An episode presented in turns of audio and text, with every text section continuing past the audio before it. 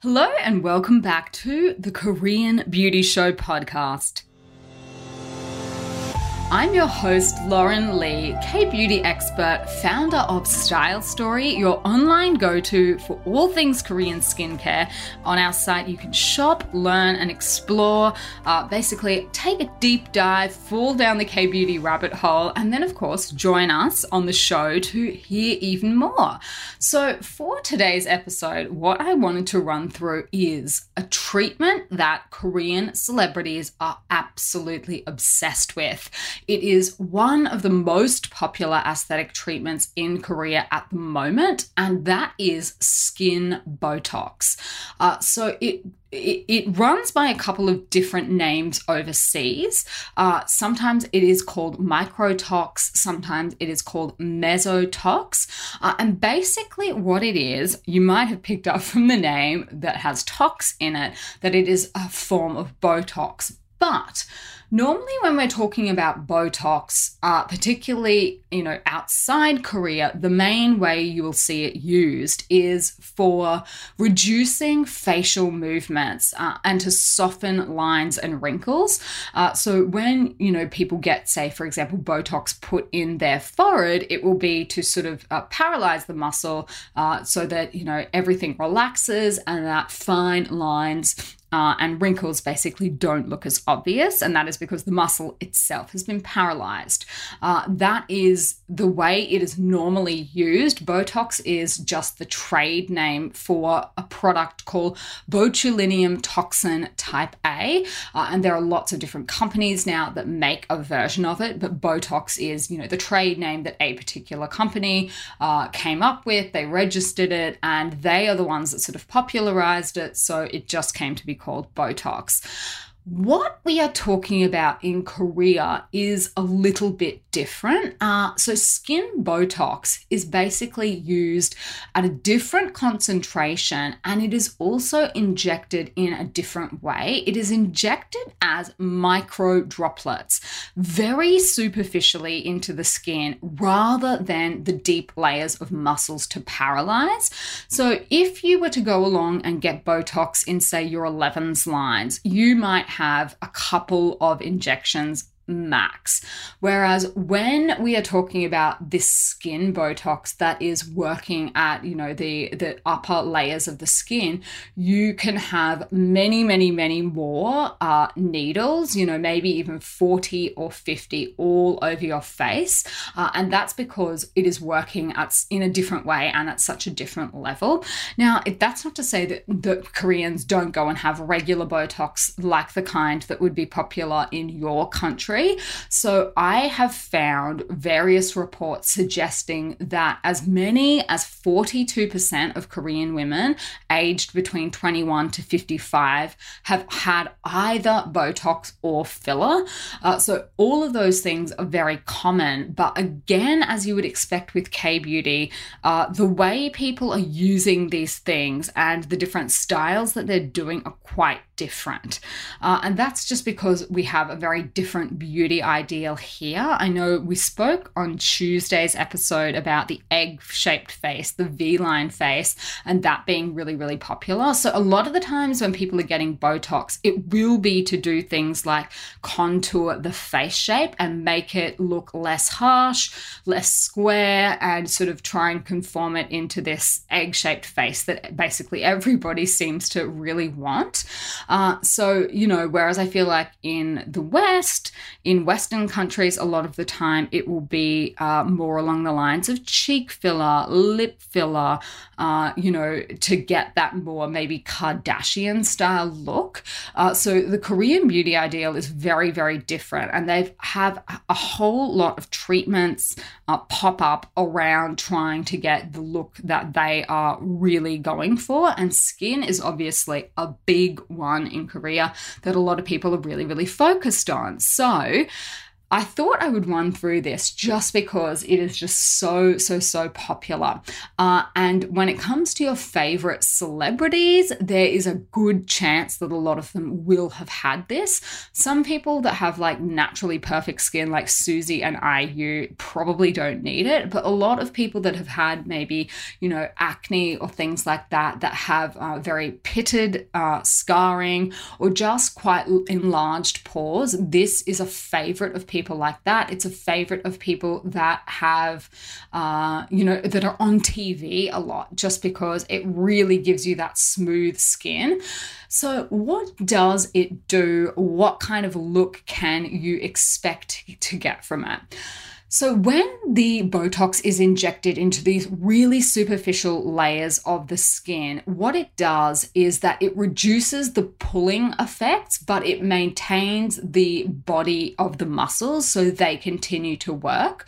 So what that means is if you've ever had real Botox or seen someone that has had it and they can't seem to move their face, you know those memes where it's like, I'm, I'm so angry right now, but you can't, you can't tell because I've had Botox.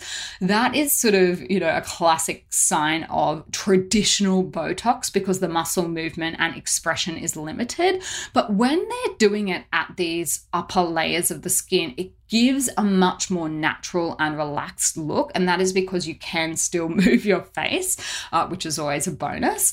Uh, and it is in that's because it is injected in different layers. So it also has other benefits, not just for uh, you know being able to move your face, uh, but in terms of your sweat glands and things like that, and your sebaceous glands. So a couple of the things that you will notice if you see someone that has had this, or you have it yourself, is plumper, smoother skin, a reduction in sweating. And I know that uh, traditional Botox is sometimes used to stop people from sweating in places like under their armpits.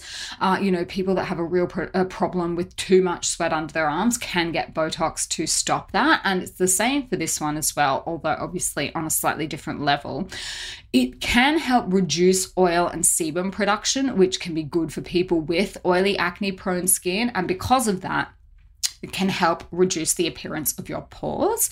Uh, the other thing is that for people that have things like rosacea, it can help to reduce the facial flushing as well. Uh, so look, how is it different from regular Botox? We've touched on a couple of the ways. Uh, for number one being that it is injected differently. Number two is that it doesn't produce that heavy feeling that traditional Botox often does because of how superficially the injections are being done. Uh, in terms of how long it lasts, most clinics recommend or say that you should get it done every three to six months.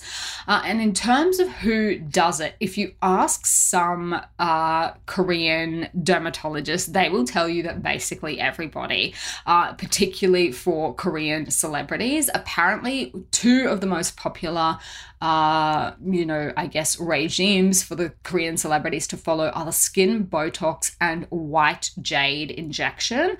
Uh, and that's one of those ones that is just going to make your skin look a lot brighter. Uh, now, in terms of side effects, obviously we know that there are side effects, potential side effects for regular Botox. What are the side effects for this one? It is super painful is what most people will tell you, most doctors will tell you, and that is because of how many needles they are injecting into your face. So this is not one for people that do not like needles.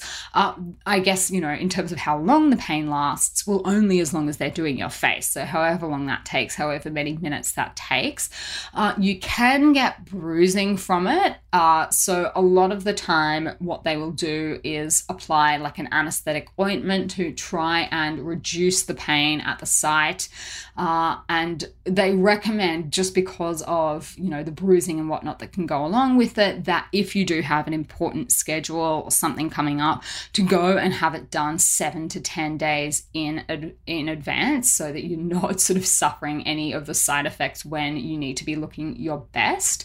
Uh, so again, I like I can't stress how popular this is. You will see it on like the menu basically for all of the Korean Uh, clinics around the traps because, you know, that's just how many people are getting this done.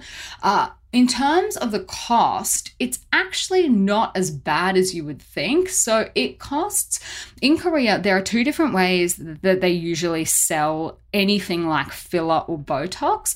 The first one is they will give you a cost for a local Korean version of Botox or filler, and that's always cheaper. And then they have another option, which is more expensive, for imported ones. So the important imported ones would be the ones made, you know, in Germany or overseas, uh, the brand name ones. So the Botox brand itself is a foreign company, so they import that, and that's more expensive. In terms of how much, uh, about three hundred fifty thousand Korean won uh, for a locally produced one. And I mean, this is all very rough because a lot of these clinics will do special offers and things like that, or they will do a package deal. You know, if you spend, I don't know, say two thousand dollars and buy a membership to the clinic, then they will knock the price off, you know, when you come in to do your regular treatments, all kinds of things like that. Imported ones, though, are, are usually a little bit expensive, maybe as much as, I don't know, one to two times more. So imported for skin Botox might set you back around five hundred thousand won. Uh, because of the exchange rate being so out of whack at the moment, I've kind of lost track of how much that will be. Let me just have a really, really quick, I'm actually just Googling it right now so I can tell you guys. I used to know, and then the exchange rate lately has just been so wild. Um, I'll give it to you in U S dollars. So, all right, my friends at x e dot com are telling me that five hundred thousand Korean won at the moment is about three hundred seventy-six U S dollars.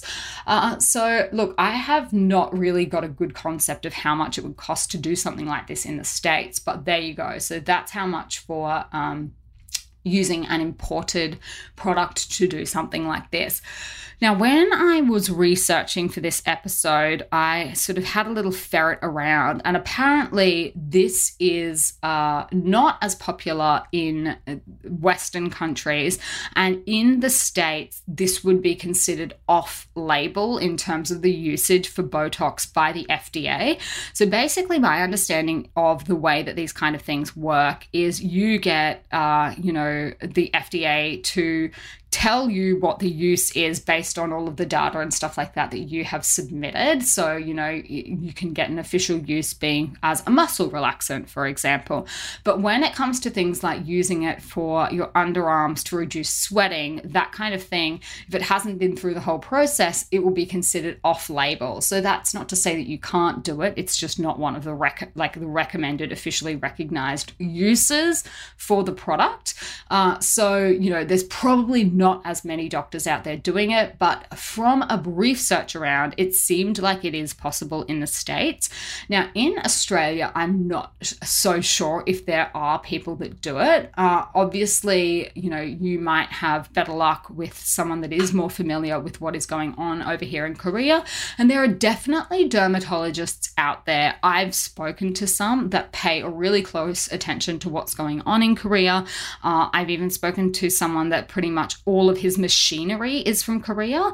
Uh, so when he's going to buy a new machine, he sort of comes over here to take a look at what's on offer so that he can offer some of the same treatments. And that's definitely the case in places like Singapore and Malaysia as well, I've noticed.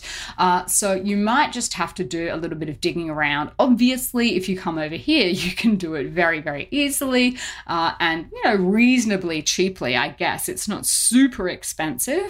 Uh, but I did just want to share that one with you. Uh, in terms of who the celebrities are, I've heard rumors, but I just don't know, and I don't want to throw names out there because I tried to find like some sort of a confirmation from the people themselves online in Korean that they'd actually done it, and I couldn't. So I don't want to be putting like spurious allegations out there.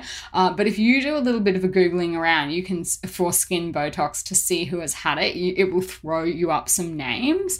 Uh, so I just wanted to share that one with you because it's probably a treatment that a lot of you haven't heard of before and definitely probably wouldn't have tried.